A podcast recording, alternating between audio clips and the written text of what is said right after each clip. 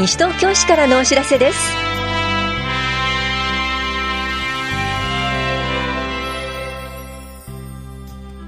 今日は棚視聴者をご利用の皆さんへ間伐と木の使い方反応の里山で林業体験などについてお知らせします。インタビュールームお話は西東京市市民共同推進センター夢コラボの副センター長鈴木明美さんと中村翔太さん。テーマは NPO 市民フェスティバル参加団体募集です。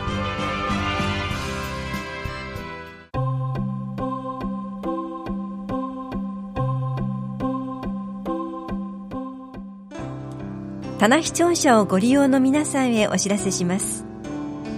棚視聴者では仮庁舎の整備に伴い防火設備の改修工事執務室改修工事を実施しています。また1階2階のトイレを和式便器から洋式便器への改修工事と男子用小便器の改修工事なども予定しています。この工事により来年1月末日まで一部の待合スペースが狭くなることやエスカレーターの利用と一部のトイレのご利用ができなくなります。ご理解とご協力をお願いします。棚視聴者関西課からのお知らせでした。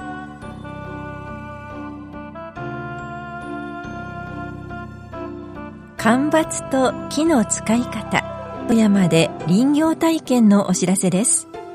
奥武蔵の森で間伐などの林業体験。午後からは伐採した木の製材過程を体験しながら森林の役割を学びます。この催しは10月5日土曜日午前9時半から午後3時まで飯能市西川の森の市場で行われます。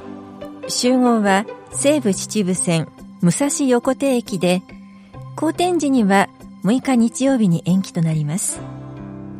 参加できるのは西東京市在住在勤在学で18歳以上の方です。交通費は実費となります。参加ご希望の方は電話、ファックス、メールでお申し込みください。なお定員は7人で申し込み順となります。お申し込みお問い合わせはエコプラザ西東京までどうぞ。環境保全課からのお知らせでした。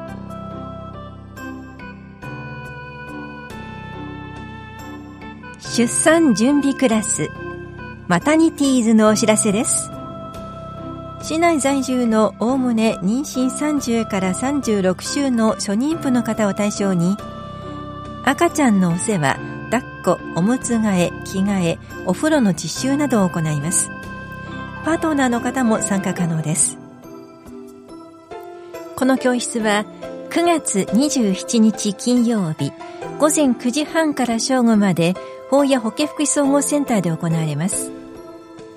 受講ご希望の方は20日までに電話でお申し込みください。お定員は12人で申し込み順。ファミリー学級に参加していない方を優先します。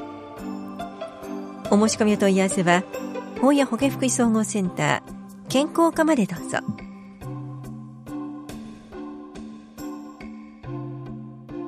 お話会ボランティア募集のお知らせです。図書館のお話会で子供への絵本の読み聞かせをするボランティアを募集します。応募できるのは市内在住の20歳以上で養成講座を3日間とも受講し11月から継続に活動できる方。子供への読み聞かせ経験がある方です。面接試験を9月26日木曜日午後1時から4時まで。養成講座は10月10日17日24日のいずれも木曜日午後2時から4時まで野党図書館で行われます。応募の方は9月15日までに申込書を野党図書館へ直接提出してください。申込書は図書館ホームページまたは市内の図書館でお配りしています。詳しくは八戸図書館までお問い合わせください。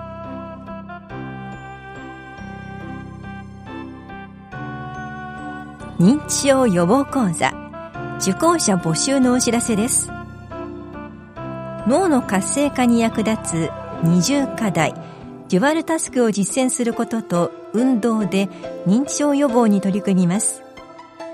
この講座は市内在住の満65歳以上で運動可能なおおむね全日程を受講できる方を対象に10月2日から30日までと12月11日の水曜日。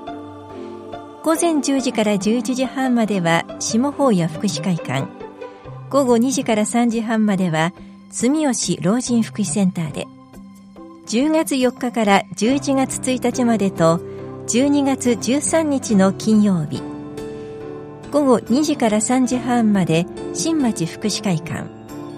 10月10日から11月7日までと12月5日の木曜日午前10時から11時半まで UR ひばりが丘南集会所で行われます。受講ご希望の方は9月20日までに電話かはがきでお申し込みください。費用は1回150円です。申し込み多数の場合は抽選となります。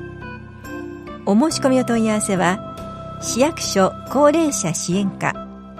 認知症予防講座係までです。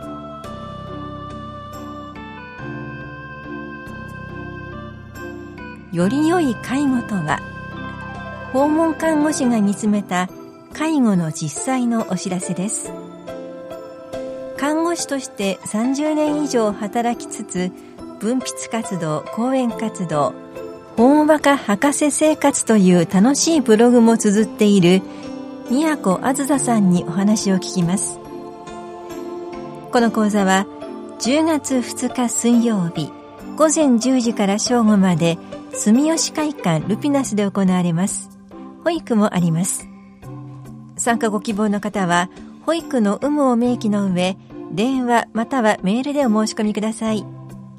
なお定員は30人で申し込み順となります。お申し込みお問い合わせは男女平等推進センター介護の実際講座係までです。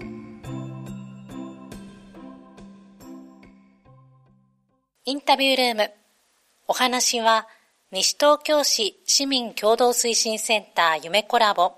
副センター長鈴木明美さん。中村翔太さん。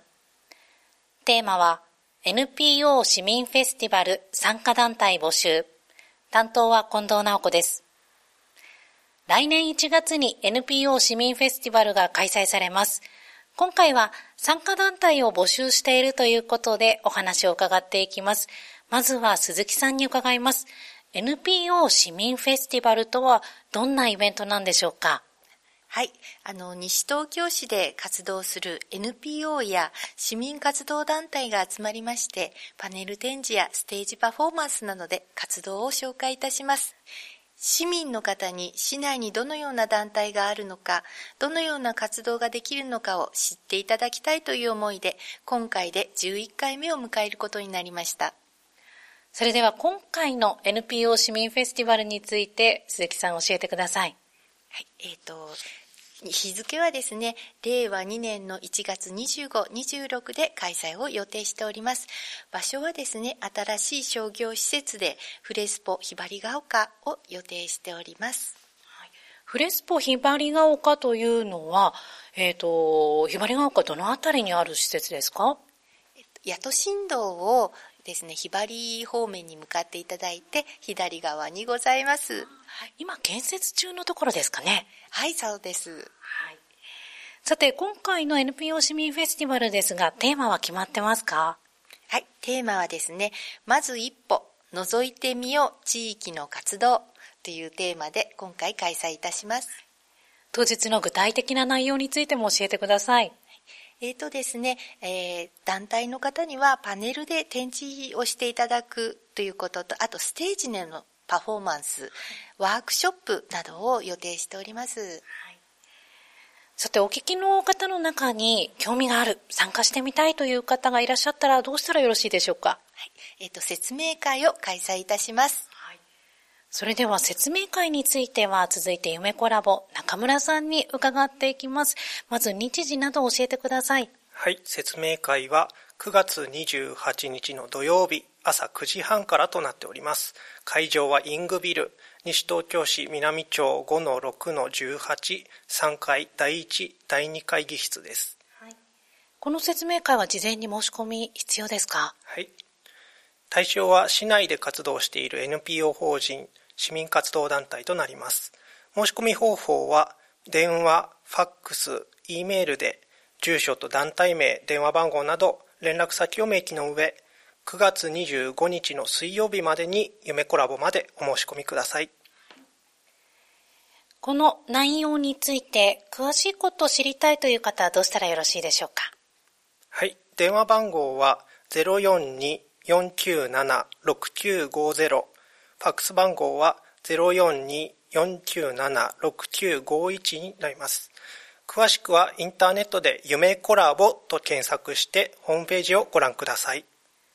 それでは最後に中村さん、ラジオをお聞きの皆さんへ一言お願いいたします。はい、新会場ということで、まだスタッフも建物を見ておりません。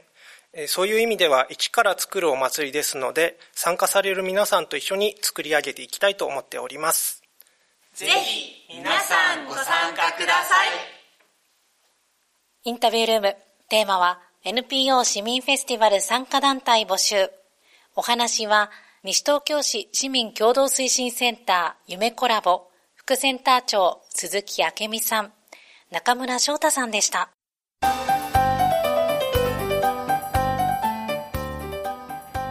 9月9日は救急の日。8日から14日までは救急医療週間です。厚生労働省と総務省消防庁は救急業務及び救急医療に対する国民の正しい理解と認識を深め救急医療関係者の意識の向上を図ることを目的に救急の日及び救急医療週間を定めています病院へ行くか救急車を呼ぶか迷った時はシャープ7119やインターネットの救急受診ガイドをご利用ください。ところで救急需要の増加に対応するため10月9日より西東京消防署法屋出張所に救急車が新たに1台配置され法屋救急隊が誕生しました。これで西東京消防署の救急車は合計4台となりさらなる救急体制の充実が図られます。引き続き救急車の適正な利用についてご理解とご協力をよろしくお願いします。お問い合わせは西東京消防署までどうぞ。危機管理室からのお知らせでした。